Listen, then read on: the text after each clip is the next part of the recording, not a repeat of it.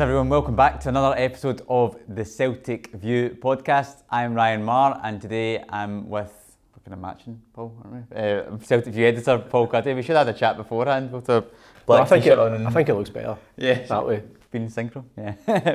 um, there's lots to go through today, Paul. Um, we've got a review of the last weekend's games, a preview to this weekend's games coming up as well, and we're also going to give everyone a taster of the, the Glenn Loovens podcast interview.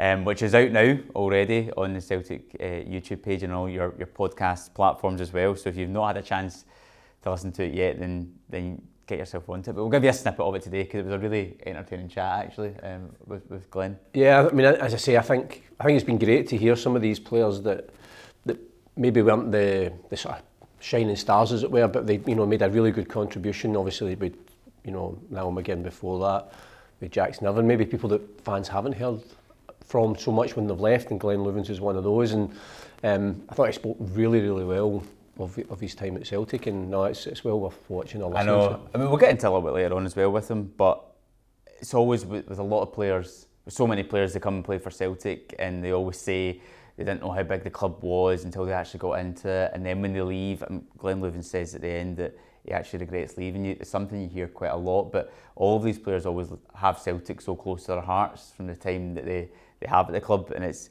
it's been great to, to hear from them. And I suppose if anyone has any suggestions of anyone they would like to, to hear from as yeah. well, then then comment in, in the, the comments below or, or get in touch with us because yeah, we're definitely going to look out for, for some more people to chat to.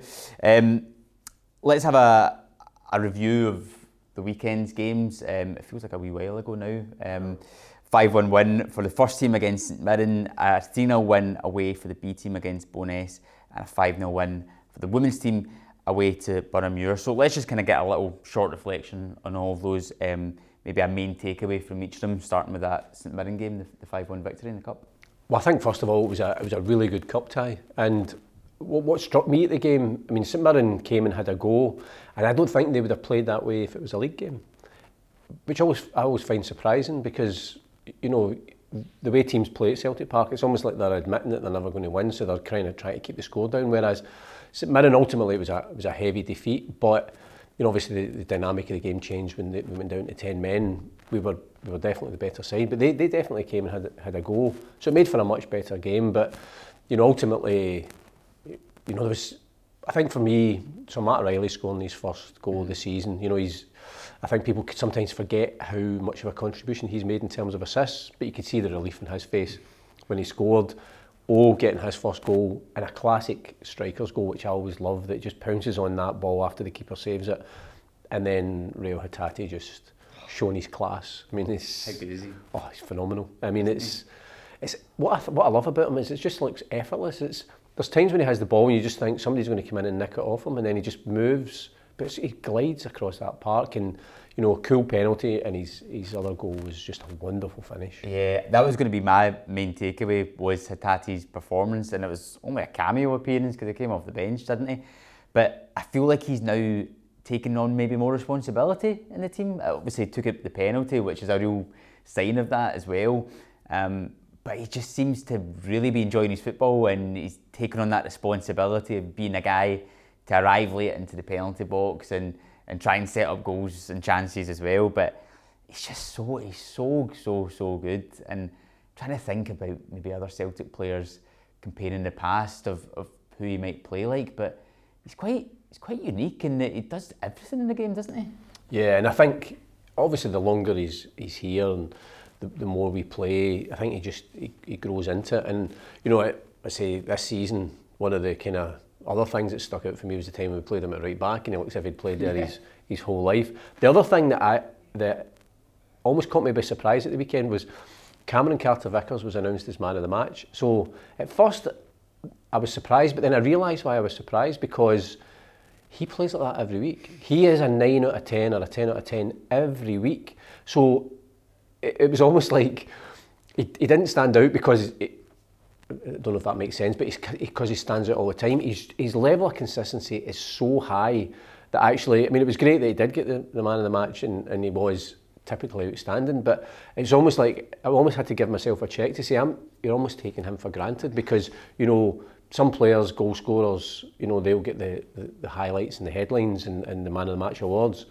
Cameron Carter Vickers is just, as I say, 9 or 10 out of 10 every single game. Mm-hmm. What a player um, he is. He's, he's, unbelievable. And it's the same anytime if I'm going to games, away games, and speaking to the manager afterwards, you kind of go through chronologically sometimes the goals that happen. And I need to stop and check myself sometimes and make sure you mention the defence, not just the back four, but the whole defensive unit from the forwards backwards because they do such an immense job of keeping goals out the other end. And we're unfortunate, obviously, conceding a penalty in that game. But with Carter Vickers, he does go unnoticed a lot of the time. And he's, he almost looks like sometimes he's playing with so much ease, you know, that the game looks easy for him. And it, he just plays with so much confidence and so much belief in his ability because he's so fast as well that he makes it look so easy. Yeah, I mean, he's, he's a different type of player and a different style of player to Virgil van Dijk. Yeah. But it's the same idea that actually he's he's so good and you know he reads the game so well. He's so in control and you know. I, there's part of me that's loath to talk about this amazing statistic of him and, and Carl Starfelt have never lost a domestic game when they partner together. That's really nice. Yeah, but it, but it works so well because the, you know the and again, the, the defence is looking so solid. Alistair Johnston's fitted in seamlessly. Greg Taylor's, as I say, is right up there as, as one of the players of the season for me. And, you know, you've got this great goalkeeper behind them. But again, you know, the manager said to you before that the defending starts from, from the front, so it's the whole team. And yeah. although that the, the one negative from the weekend was the injury to Kyogo, and we hope that, you know, that's not going to be long term. We'll find out, I think, towards the end of the week when the manager does his press conference. Then he, you know, he just puts Daizen Maeda through the middle. And again, he scores a goal, but when St Mirren have the ball, he's pressing it and just doesn't give them a second. I would, I would hate to be a defender that plays against Celtic. I mean, to think, oh, Kyogo's going off right, we might get a little bit of a breather here, and pops Daizen Maeda, and you're thinking, I'm going to have potentially even less time in the ball. like, imagine having to come up in that on a week to week basis. It'd just be frightening. I know. It's and I say to be fair to St Mirren, I, I thought they, they, they, they, and I think because it was a cup tie, you know, and they've got nothing to lose, and they did come and have a wee bit of a go. Which I think team more teams should do, and I'm surprised that they don't mm-hmm. because, say, when they play that ultra defensive formation, they're almost admitting that they can't win. Yeah. So the best they can hope for is that we have an off day and we don't score and beat them, but that's happened so rarely. I know, because that game was in the balance for, for so long, not in terms of the performance wise, but in terms of scoreline. It was 1 0 for so long, and then you never know in, in games like that. So I definitely agree. It, it makes more of a spectacle, and you would, you know, the amount of times that teams do just come here and, and sit in and do make it hard for us, and no one's really managed to get any points from us doing doing that yeah. this season. So. And it was it was a long day. I mean, that half an hour stop for VAR, well, they, they, they decided whether to give us a penalty. I mean, it was. I think that's the. I mean, I, I don't know why it wasn't given right away because it was obvious handball, but it was about five minutes before the VAR referee advised the referee to go over, and another three or four minutes before he, he checked. And you know, that I think that's always been the big complaint, certainly from from here, from the manager, is that it's the length of time. If they're going to make a decision, make it quickly and just get on with the game. But um, All's well that ends well. I know. I was actually because I wasn't working at the game at the weekend, and I sat up uh, with one of my friends who sits. I think it's like is it four four four or something like that, and it's like up in the up in the corner, up to the right hand side, pretty much the top row, which is it's different sitting. It's weird sitting in a different seat for a game, particularly somewhere so high up as well. Um, you just see the game completely differently. I was miles away and I could see that was a handball. I was standing there like head in my hands. How is that? How you not seen that? And the fact it took so long, it was just like, oh, such a nightmare. But it was actually quite a weird experience sitting yeah, somewhere else and seeing the game from a different angle. And uh, I don't, I don't envy the people that have to make that journey every game though, because my legs were knackered. Keep you fit. I know, definitely. um, looking at the other games then, the the bees they were they won three 0 away to to Bo'ness, um, Mackenzie Carr, Ben Quinn, and Bosun Lawal. He scored a, a really nice goal, uh, quick feet. Um, main takeaways from that, uh, uh, mine, my main takeaway actually was Bosun Lawal goal, and even in the, the second goal as well, it was very similar where he was kind of advancing forward from the back, and I wasn't at that game, I didn't see the full 90 minutes, but in terms of him in particular, the games I have been at recently or watched, I feel like there's a real confidence to him now. Um, maybe from training with the first team more often, obviously getting his debut in the game against Morton as well. But in comparing his performances now to the start of the season, he looks so solid defensively, and he's also got this confidence of coming forward with the ball and, and beating people and taking shots and goal. Um, and it was great to see him see him get a goal. So that'd be my main takeaway from that. But uh, what about yourself?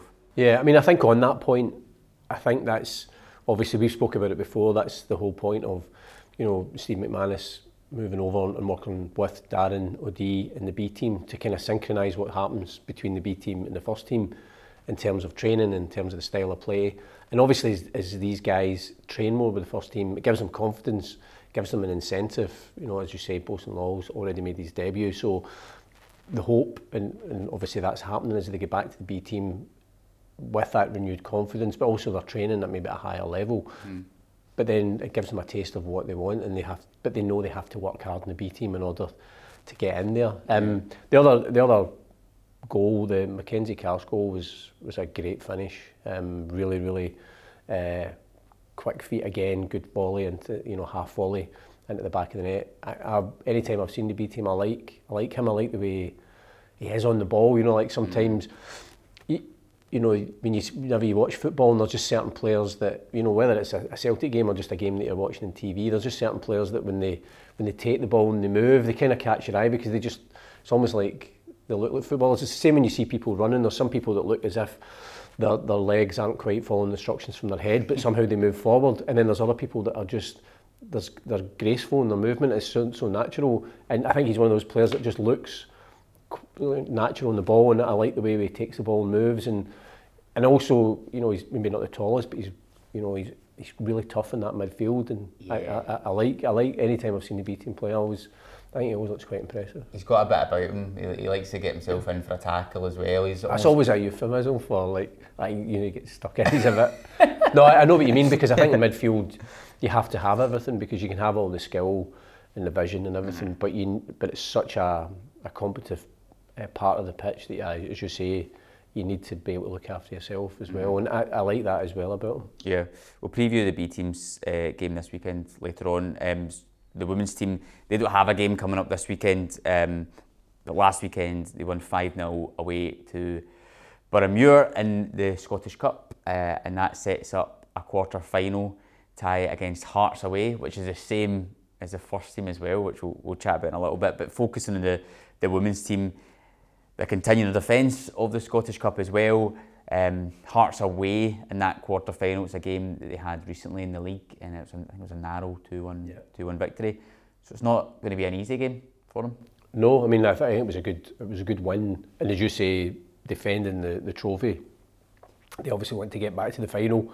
We were the first team to beat Hearts at the Oriam through in Edinburgh this season in the league, and then I think they lost another game just the other week there. But yeah, it'll be a tough game, and obviously there is a, there's always a slightly different dynamic for cup ties. But you know the team again, they're not losing many goals at all this season, which is which is great.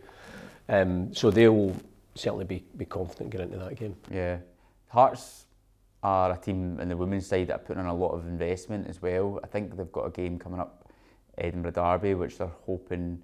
I can't remember who's at home if it's Hibs or, or Hearts. It's at Tynecastle. Is at Tynecastle, which they're hoping is going to be the record and get over ten thousand. Um, so I think that could be a fixture in the kind of the years to come where both teams will be kind of pushing maybe the semi-finals and finals facing each other because they're putting in a lot of investment, which is brilliant to see in the women's game as well to get more competition. Um, and it's obviously ourselves having won both cups last season. Also, Glasgow City and Rangers and Hibs have won cups as well. And I suppose for the women's game, the, the more teams that you have challenging, then the better the product is. Yeah, I mean, I think certainly even in the last two or three years as Celtic and Rangers have, have become proper challengers to Glasgow City because obviously they dominated it. I think they won 13 league titles in a row. Mm. So, you know, there's now every season there's a genuine three horse race for the title. But you've always had, particularly in the clubs, clubs you've had teams like Hibs that, you know, have done well. Spartans are always quite a difficult mm. team mm-hmm. to play. But as you say, if teams like Hearts and you know obviously teams like Aberdeen and Motherwell are starting to, to build and grow and they know it's a long term process but you know the more competitive I think it is it's better for Because if people start watching the women's game, you know, I think they'll be pleasantly surprised. But then the more competitive it is, obviously that raises the standard, and I, I think that can only be good for the game. Hundred um, percent. Our first team's quarter final tie in the Scottish Cup, also away to Hearts. Um, don't know if the dates out for that yet, but it's around the weekend, the 11th of March, isn't it?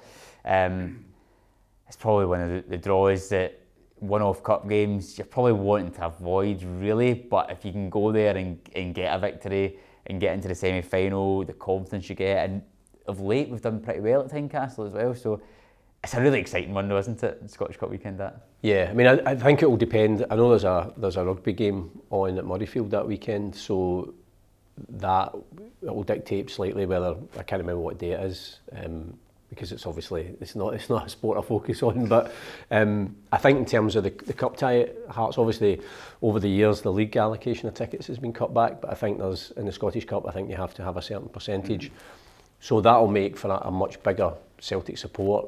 Um, I think you know that the atmosphere you know, I, I would say that we, you know, we're not exactly welcome with open arms there, but I think it adds that wee edge. I know, again, from past and present players, they like playing at Tynecastle because it's kind of traditional. The pitches, you know, the fans are right almost on top of the pitch, so it'll make for a great atmosphere. And as you say, we've done quite well there in, in recent years, and mm -hmm. you know the way we're playing just now, whether we're home or away, regardless of the opposition, you, you go into the games really confident. I know that's one thing I love about the Scottish Cup is when you get that away allocation bigger as well because. I mean, even the game here against Morton, fair play to Morton. I think they brought about three or four thousand, and even though three, four, five nil down, they were singing throughout the whole game. And there's something just I don't I don't want to say the magic of the cup. Um, you just have. I know, but there's something I'm gonna um, I'm gonna kind of say it again. There's something kind of magical about the cup where it's almost like everything else just goes out the window. All league form, anything's possible in that one moment. You get a good sort of three thousand fans at the games. It just feels different. The cup. It's just a I, I love it. I love the Scottish Cup so much. And the fact that you then got a game against Hearts to look forward to uh, makes it even that bit more kind of kind of special as well. And as you said, you know, the four three there uh, recently uh, this season. I can remember we, we beat them seven 0 in the cup. Mm-hmm. Was that in the Scottish Cup? And yeah, Scott Brown scored. Yeah, um, Lustig scored from outside yeah. the box as well. So some good memories and hopefully some more. Yeah, we'll take seven 0 We will. We will indeed. Um, we're going to preview the weekend's fixtures, but first of all we're going to give you some of that interview with Glenn Loovens. The full interview is out now on the YouTube channel, anywhere you get your podcast as well. So please do check it out. Um, but we're going to give you a little snippet over here, a little taster of, of what Glenn Loovens was chatting to us about, about his time at Celtic. So let's hear from Glenn now.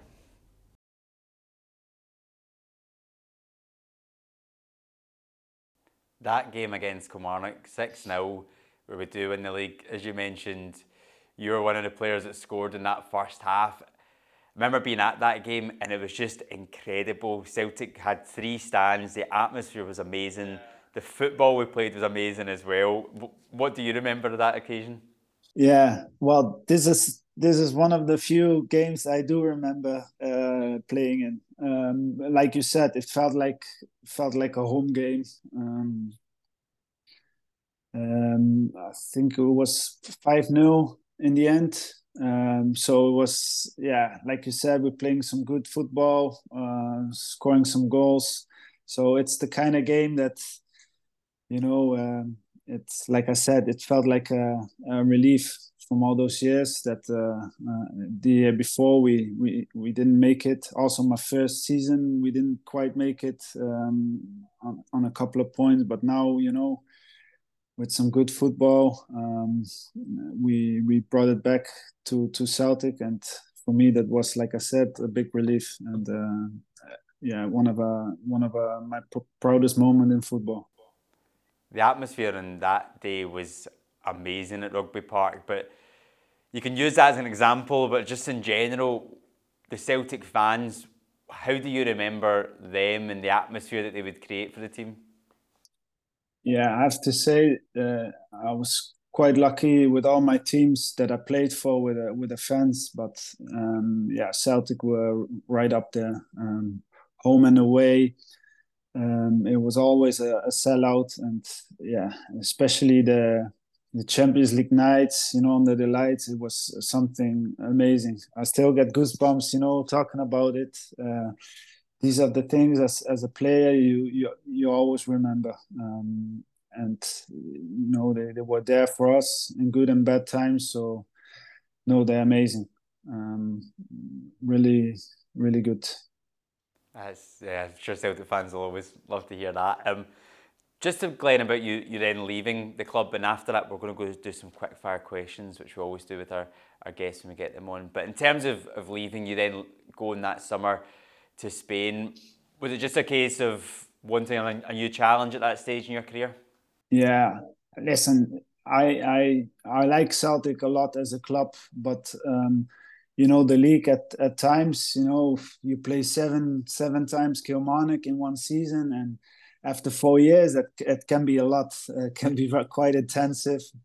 You know, I knew the the Kilmarnock players better than my own my own wife, so um, yeah, I, I felt like after four years, it was it was time for for a new challenge, and um, although Celtic offered me a, a, new deal, but yeah, for me, I, I, I felt like I needed a new uh, yeah new chapter in, in in my career, and that's why I decided to leave. Um, but Neil Lennon at the time, he said, "Listen, when you look back, you always regret leaving." And at one point, he, was kind of right uh, because hey, I went to Spain and stuff, and and although I had some good experience as well, but I always kind of missed uh, playing for Celtic. Yeah, it's it's a club that always just leaves a place in people's hearts, even when they leave. Um, Glenn, let's finish off on some quick fire questions as we always do when we have a, a, guest on. So, some questions on your teammates at the time or memories, different things like that. So, to kick off with, who was the, the biggest practical joker and the biggest prankster in the squad during your time at Celtic? Yeah, you. If I have to say one, it's it's Scott Brown. in terms of yourself, did you have a favourite goal you scored at Celtic? Um, let me see. Yeah, well, let, let's go for the the one that when we won the league, um, just because because of yeah the game what it represented for me. Yeah, that's a good shout. In terms of other players on the team, who was the one that caught your eye the most? The, the one that was you would say is maybe the best sort of technically. Uh, for me, that's easy. It's Nakamura. He, when we did boxes, he never, I never seen gave the ball away once. It's incredible. And if he if he gave a if he gave the ball away, it was normally because it was a foul made on him. he was that good. I've heard people talking about Nakamura before, saying they would watch him in training and he'd take 20 free kicks and every single one would just go in the top corner and they're standing there like I yeah, it was, It was incredible. It was funny as well because he never spoke a word English. And then uh, we, with the national team, we we played Japan, and he came to me and he said, "Hi, Glenn, are you okay?" I was like, "Oh, this guy can't speak English, man." But in the two three years he was there, he never spoke a word. Brilliant. Um, I don't know if you had a fine system at the club when you were at Celtic, but if you did, is there a player that would get fined the most, or is there a, player that got a fine which which made you laugh a lot? I can't I can't remember. Of course, we had a fine system for sure, um, but I can't remember. I should because I think the last year I was in charge of it as well. Oh my god! Was there any, ever anybody always late to training or things like that? I, I, I honestly can't remember. I can't remember. What about yourself? Did you did you ever get fined for anything? Yeah, but stupid things, you know, leaving stuff out outside or in the in the dressing room, things like this. Um, you never caught me coming late or anything like this, but um, yeah, normally like like silly things. Who would you say was the strongest player or the it could be the strongest or the angriest player you played with at Celtic? Bobo Baldé, you know, uh, I I remember this story that I came in in the dressing room and they put my my kit. It was the first day. Uh, they put my kit in in his locker. So obviously, first day I come in quite early. Um, you know, getting changed, and then big Bobo Baldé came in and he said, "That's my locker," and he took my clothes uh, and he hung them somewhere else. And I was like, "Okay, Bobo, if you say so." Uh, so I went to the the kit man. I said, uh, "Sorry, but you put me in uh, Bobo Baldé's place. Uh, can you sort it out because I don't want him. I don't want to make him angry." Uh, so if I have to go for one, uh, for sure, Bobo Baldé. I mean, Glenn, you're a big guy yourself, a big rugged centre half. Was Bobo just a different level? Not as big as Bobo Baldé, trust me. He looked he looked like a like a unit. Uh, you, you've come out with some brilliant stories, Glenn. Um, I don't know if there's is there anything else that comes to mind because there's been some there's been some great ones already. I'll tell you one. Uh, it was with uh, with the manager Neil Lennon at the time. I remember playing the first nine, ten games, and we were we won all all nine or ten. Uh, then we played Rangers, and um, yeah, we we lost. Uh, it wasn't a good game. The um, the, the game after after that, um, we were 2 0 up at home, but me and uh, Majstorovic, we had like uh, one or two moments that, you know, we weren't sure of each other, uh, which caused a little bit of panic. So you know, he came in the dressing room and he's like, he said, "What shall I do with you two? And you know, now if I look back, I shouldn't reply, but uh, I said, "Well, you're the manager. You know, you decide what to do." Uh, yeah, and then yeah, he kind of was.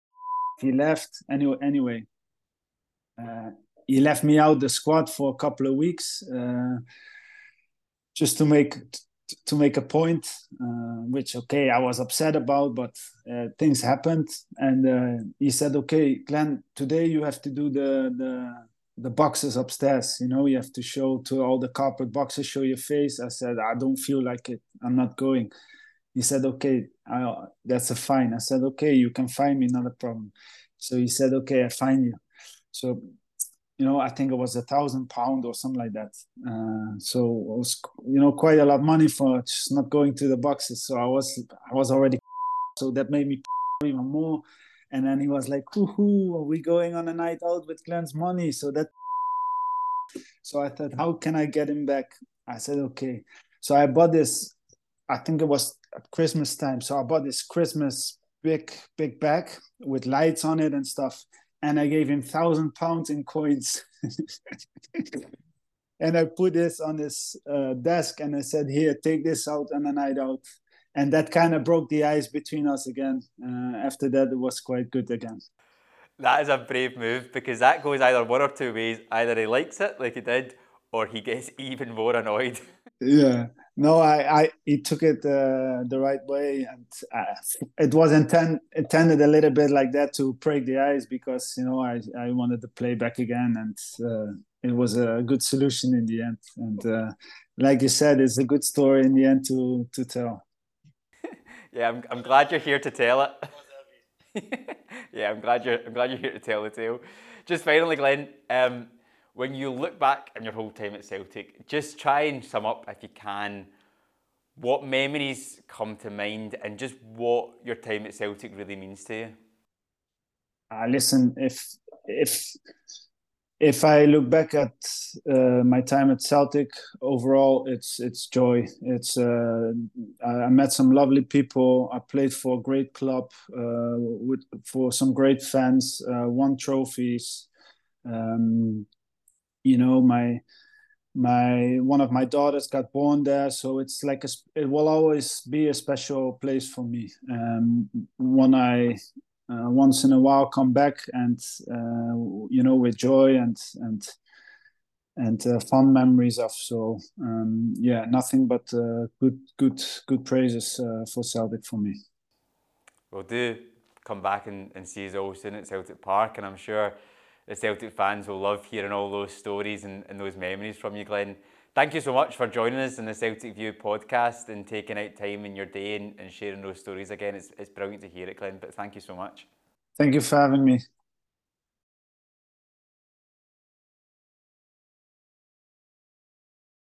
Yeah, there we go. Former defender Glenn Loovens uh, talking about his, his time at Celtic, and he, he had some brilliant stories in there, Paul. Do you know one of the things I forgot actually? And I actually, I felt a bit sorry for him because he was talking about, there's, there's a bit in the podcast where he talks about the 2009-10 season where Tony Mobley started mm-hmm. as manager and then Neil Lennon came in as, as interim manager and he had a few hamstring injuries and because of the, the way the season was going, he kind of felt he was, he kind of rushed back and ultimately when he rushed back the last time, it, it, ruled, it ended his season prematurely which also ended his chance of going to the World Cup, which he probably would have made the, the, the Netherlands squad for the World Cup.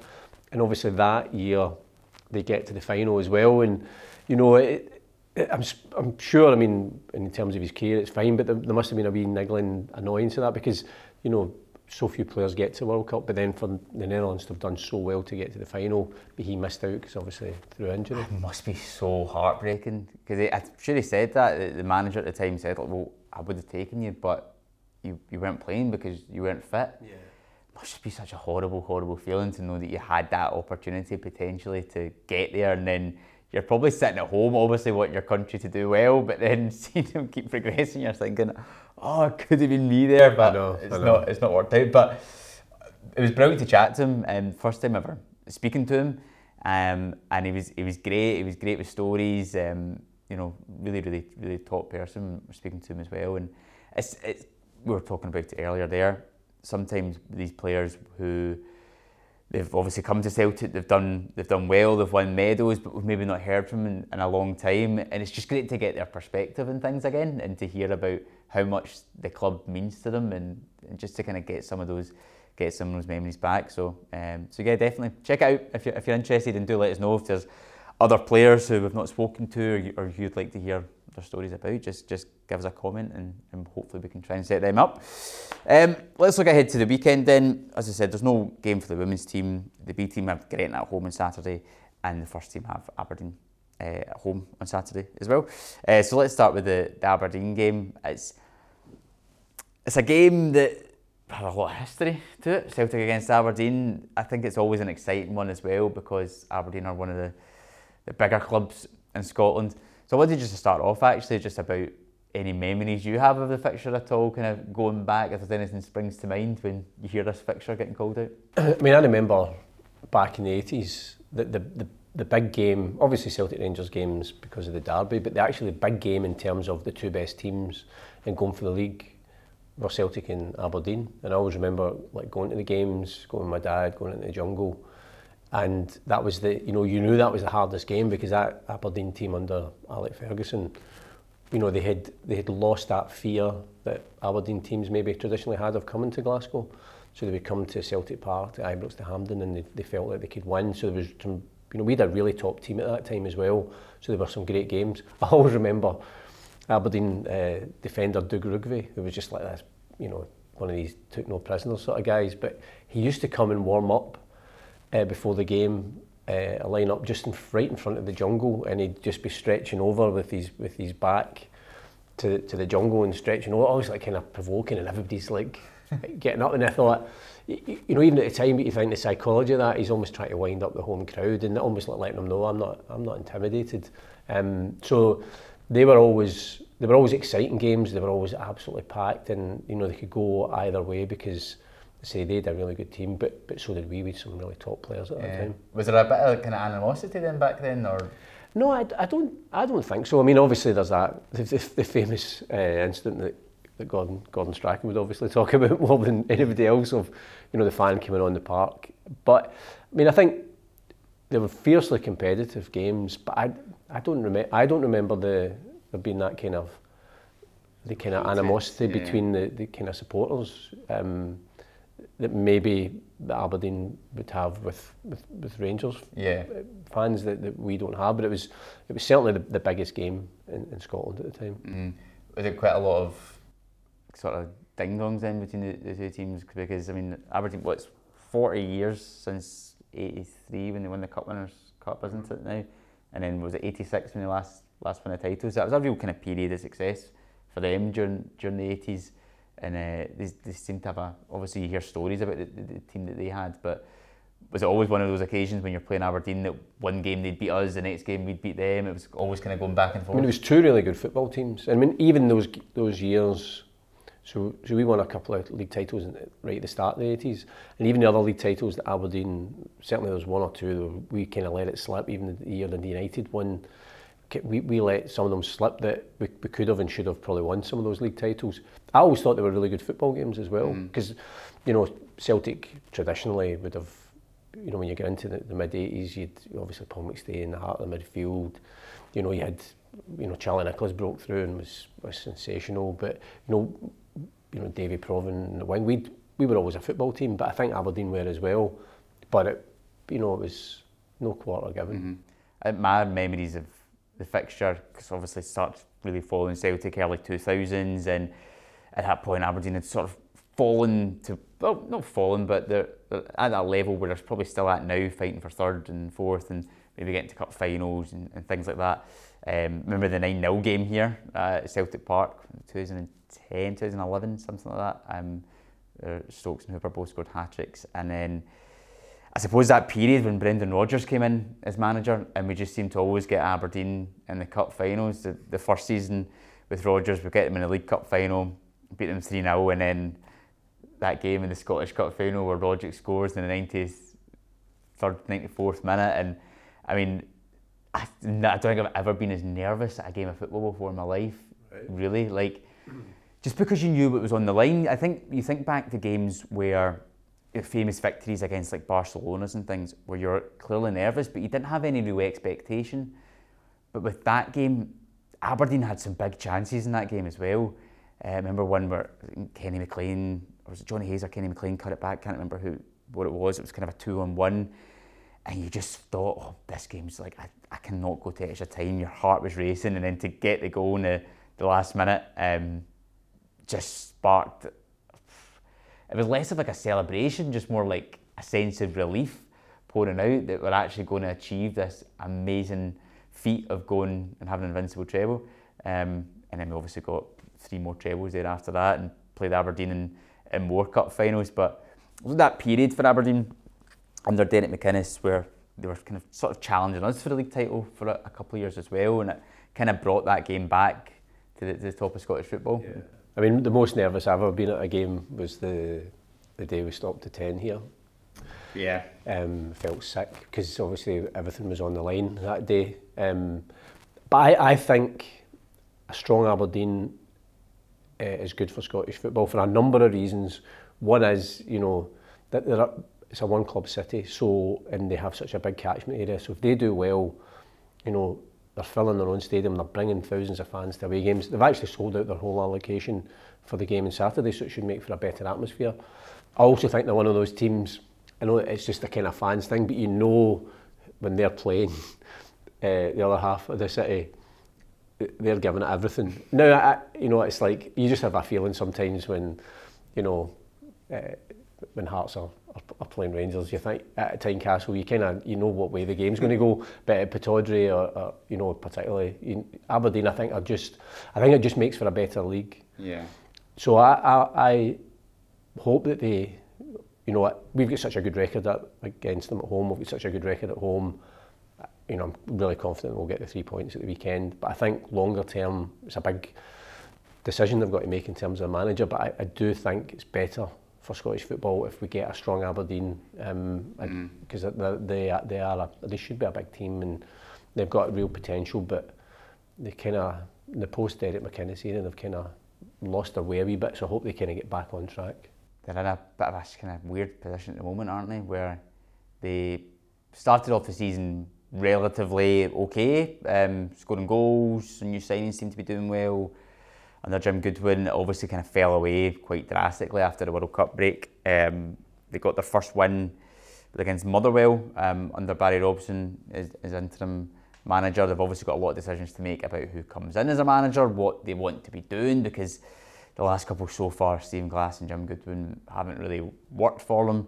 Um, so you don't really know what you're going to get at the game on Saturday from Aberdeen because they've not been in great form, but they got their first victory. So is that going to change their fortunes a bit? I don't know. I mean, it's such a it's such a football cliche that teams, when they sign their manager, they suddenly bounce back. I mean, Motherwell beat St Mirren in midweek. Now I don't know if that's a, a, a pure reflection on players that mm. you know that they perform so badly, and obviously Aberdeen beat Motherwell. Um, and then Motherwell get knocked out of the cup, and that's why Stevie Hammell got sacked. But suddenly they bounce back and they beat St Mirren, who've done well. I think maybe it's helped Barry Robson having a couple of weeks just to work with the players on the training ground, specifically to prepare for this weekend. The dilemma ha uh, Aberdeen have, as other teams have, is well, we saw the the ultimate in negativity uh, when we played up there. Well, yeah. you know, I think that was only the, the only other time I can think of that in football was when Craig Levine played a a four six in the Czech Republic um, in the Scotland game, and which was just criminal. But that doesn't, you know, you run the risk of, of going ultra defensive, and then we, we're going to get a chance to score. So I don't really know.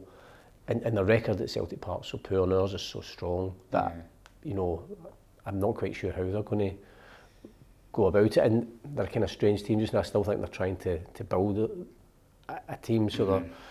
that. Um, That'd be interesting. Yeah, I think. I, I, I mean, I think we'll we'll win win yeah. quite comfortably in the end. I think. Yeah, you would you would like to you'd like to imagine. So nothing else would point to, to another result. Um, as you said about maybe wanting to see Aberdeen do well in the long term.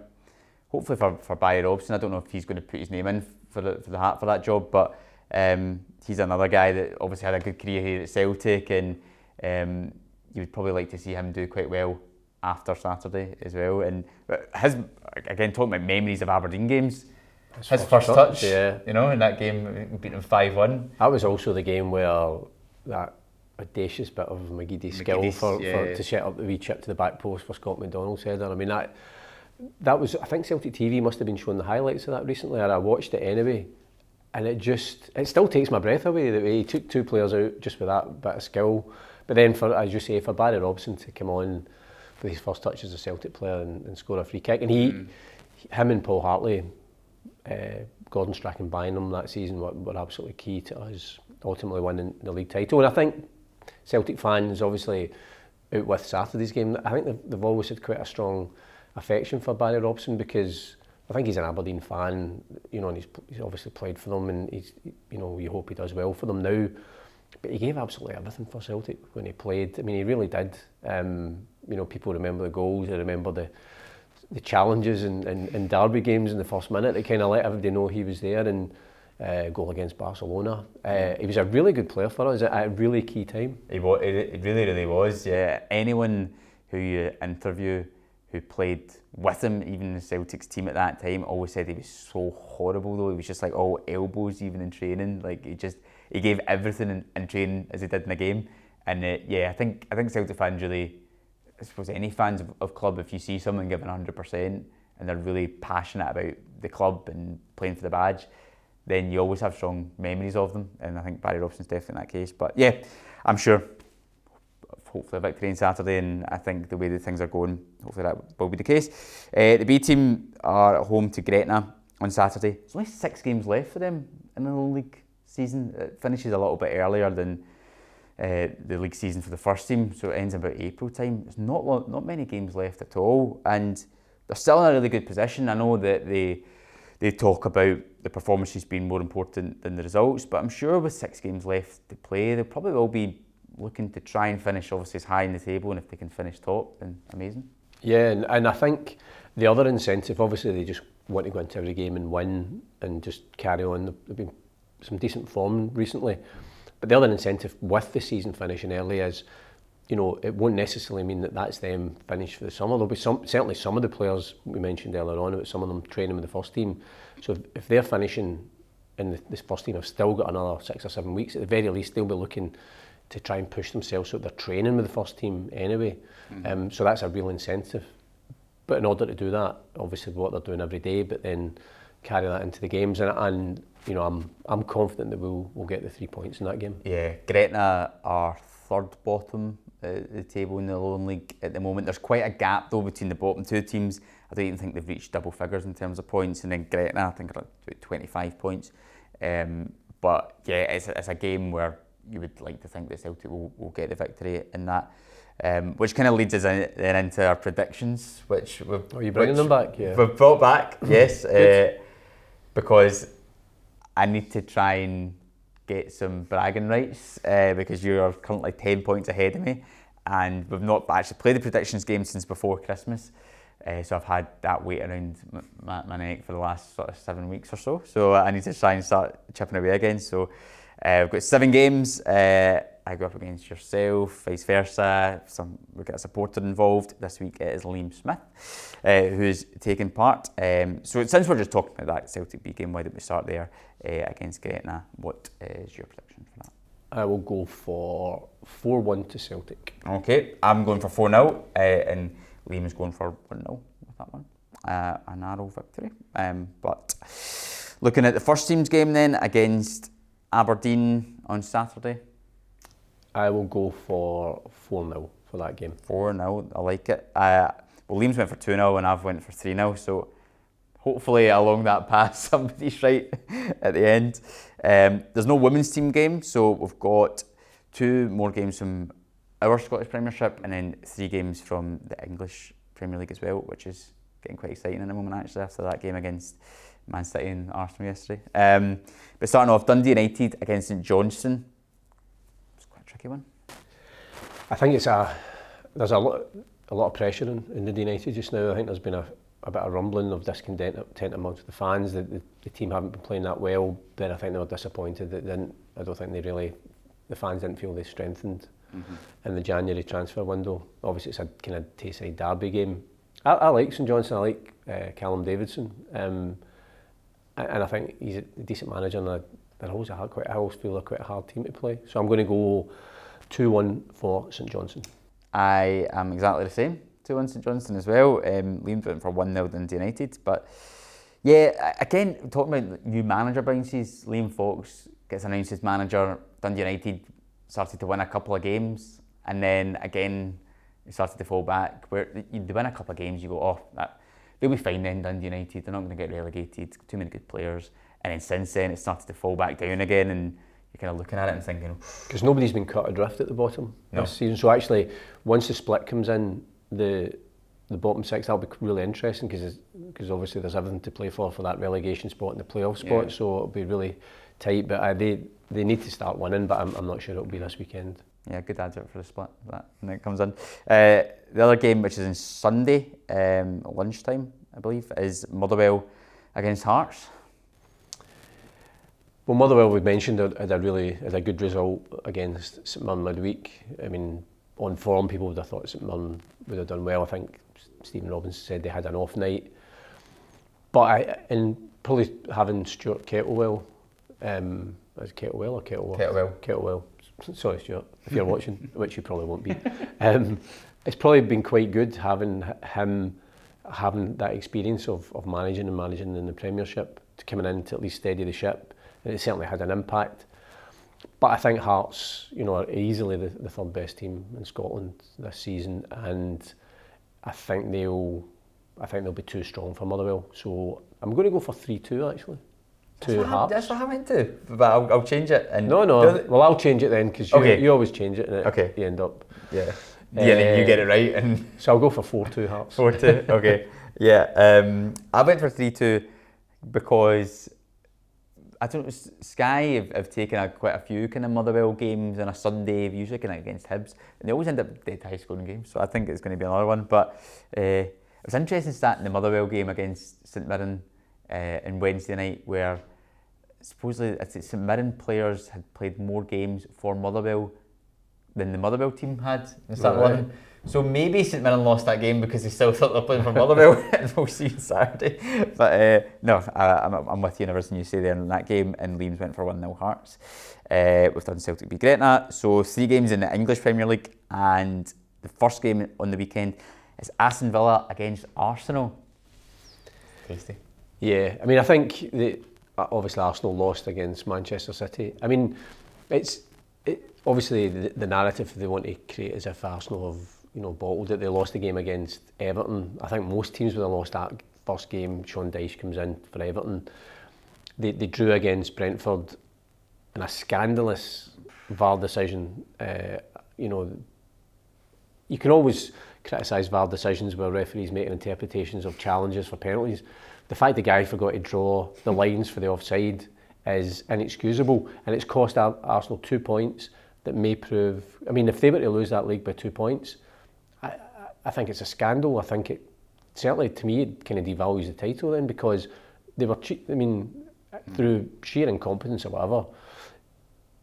But I thought the other night against Manchester City, I mean, they, they're a really good team, Arsenal, but Manchester City, you need to, when you get chances, you need to take them against Manchester City because they've got players like De Bruyne and Haaland and Gundogan are just top quality players and you give them half a chance and they score. But I think Arsenal will be there or thereabouts and I, I feel that they will bounce back at the weekend. So I, I think they'll beat Aston Villa 2 1. Yeah, so I'm actually going for an Aston Villa win. Uh, as much as I, I don't think, I, I, think you're right that the fact of not winning three games makes it seem like, oh, they're bottling it. And I, I don't think that is the case at all.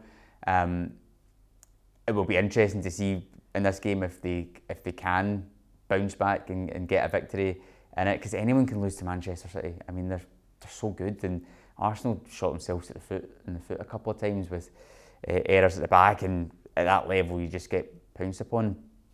But in saying that, I've just got a feeling that Villa less so less so that uh, Arsenal will lose that game, more that Aston Villa will win it. And Unai Emery's going up against Arsenal again. Um, I think the last time he went up against Arsenal as a, a manager was with Villarreal in the Europa League, and he was like, "I really will have a point to prove," and he beat them. So I think I think Aston Villa win that game more through themselves other than Arsenal. I'm going for two one for that, uh, and Liam's went for one 0 to Arsenal. What did you go for? Two one. Two one Arsenal. Okay. Um, two more games. One of them is Everton against Leeds, which is a real basement battle. Yeah, I mean, obviously Everton first game for Sean Dyche, uh, they, they beat Arsenal one 0 and I like I like Sean Dyche. I like the way he conducts himself. And I was surprised it took him so long to get back into football. But then I watched the Merseyside derby, and there was a wee part of me that could see why, because obviously teams are looking for managers that can develop their team and play a certain way. And from the, the kick-off, it was obvious that Everton were just going to play the ball back and just lump it long. And if Dominic Calvert-Lewin Lewis had been playing, maybe that would have worked. But Ellis Simms is just a young guy. We've seen him before at Hearts. Mm. And he wasn't able to hold the ball up. And he kind of just played into Liverpool's hands. And it was a good game for Liverpool in the end that they could play their football, they won the game. Um, so I'm not quite sure. I think that game, uh, I'm not sure if it's going to be a great advert for football. I think it's going to be because it's so there's so much at stake. Leeds, you know, they've got a real high intensity about them, but they keep losing goals. So yeah. I have a funny feeling because you know there'll not be a lot of football there. I think Everton are going to win that one two one. Two one. I'm going for a two 0 win Everton agree with everything you said in that as well. Uh, I think for I think for Everton, for Sean Dyche, they're going to just stick to that style. They're not going to change from it. He's obviously done it before and it's worked. But I think the home games are the ones that are going to be so crucial for them. The fact that they can, if they can get Goodison Park rocking for those final however many games they've got left at home, eight or nine, whatever, um, and just keep scraping victories, one nils, two nils, then I think that will probably see them through. Um, so I'm going to go for 2 0 with that one. Um, I think Everton quite strong kind of in set pieces and might be the, the avenue. Uh, and Liam has went for one each. And then the final game of the weekend is Newcastle against Liverpool. So that's a Newcastle in those top four positions, hoping to stay there. Liverpool after winning Monday, probably thinking, can we get there? But to get there, they'll probably need to win. Yeah, I don't think they will. I think it's got a draw written all over it. I mean, I think Newcastle have become sort of the draw specialists. They're very hard to beat. They've got really strong defence, and you can see what he's trying to do. You know, and I, what what's impressed me actually is the fact that obviously they suddenly have this, uh, you know, lot of money behind them, but they haven't just done a Chelsea and just get out and bought anybody. They're actually trying to build a team and and, and you know build specific players. I always watch Newcastle and think Kieran Tierney would be perfect in that team. You know, he's, he's not getting a game for Arsenal just now, and the, the left back at Newcastle is okay. But the way they make Newcastle play, every time I watch them, I think I can just visualise Tierney causing absolute havoc down that left flank. But um, I think Liverpool, as I say, it was a good game for them in the Merseyside derby. They scored the goal in the back of Everton almost scoring, hit the post, they went up the park, and obviously Jordan Pickford, I think, had popped off for a, a cup of coffee. Uh, still don't understand why he's England's number one. No. Joe Hart's a better goalkeeper than him, never mind the other guys that are in the squad. But um, I think it was a good game for them for a bit of confidence. But I still think they're a team that needs to rebuild longer term. So it'll be a, a tough game. Newcastle have got a lot of good players. But as I say, it's got, it's I think I'm going to go for two each. Two each. Yeah, I'm going to go for one each, and I think it's the same. It's got a draw written all over it because Newcastle don't concede goals. They don't score tons of goals either. They, either keep winning games 1 0 or it's a, a nil nil and then they might score in the last minute. And But he's building such good foundations there. And when they can add that kind of sprinkling extra quality, maybe in the summer, if they spend a little bit more money. They've not spent massive amounts. I still think 40 million a player like Anthony Gordon is just bizarre because I've not watched him once and thought, oh, he's a he's a really really good player. Um, but he's going to end up scoring at the weekend now. Yeah, especially against, against Liverpool. Liverpool yeah. I know, hundred percent. So, uh, so I actually might stick a bet on that one each. Anthony Gordon first goal scorer, um, and then Liam's went for for two 0 in that game as well. But second set of fixtures with that. Um, but yeah, that rounds up the podcast, Paul. Um, hopefully for Celtic we get a victory ourselves over the weekend, and then we can come back in next week and look ahead to a cup final with plenty to look forward to. Yeah, absolutely. It's funny. We were talking in the office the other day, and it's quite. It's been quite low key in terms of, of the build up, but you know, you know, once the weekend's fixtures are out the way, it's just going to be certainly that's all we're going to be talking about. I know the, the players will just want to keep it low key and, and level throughout the whole week, but it, you know, yeah. obviously the first first bit of silverware of the season, and you know, and it's ours, and we don't want to let it go. No, 100%. The fact we are still talking about it now, though, means that it's in the back of our heads, even though we yeah. just focus one game at a time. Exactly. If, if the manager was sitting here right now, he'd be telling us off probably. Uh, so, yeah, hopefully we've got a lot to talk about next week and a, a good win to, to talk about for, for the first team and for the B team as well. But, yeah, thank you very much for, for joining us. Again, you can listen to that Glenn Loovens podcast interview on the YouTube channel and Spotify, Apple, Google, anywhere you get your podcast, and subscribe to the Celtic View podcast on all of your streaming platforms and do join us again next week. But for now, thanks very much for listening. Cheers.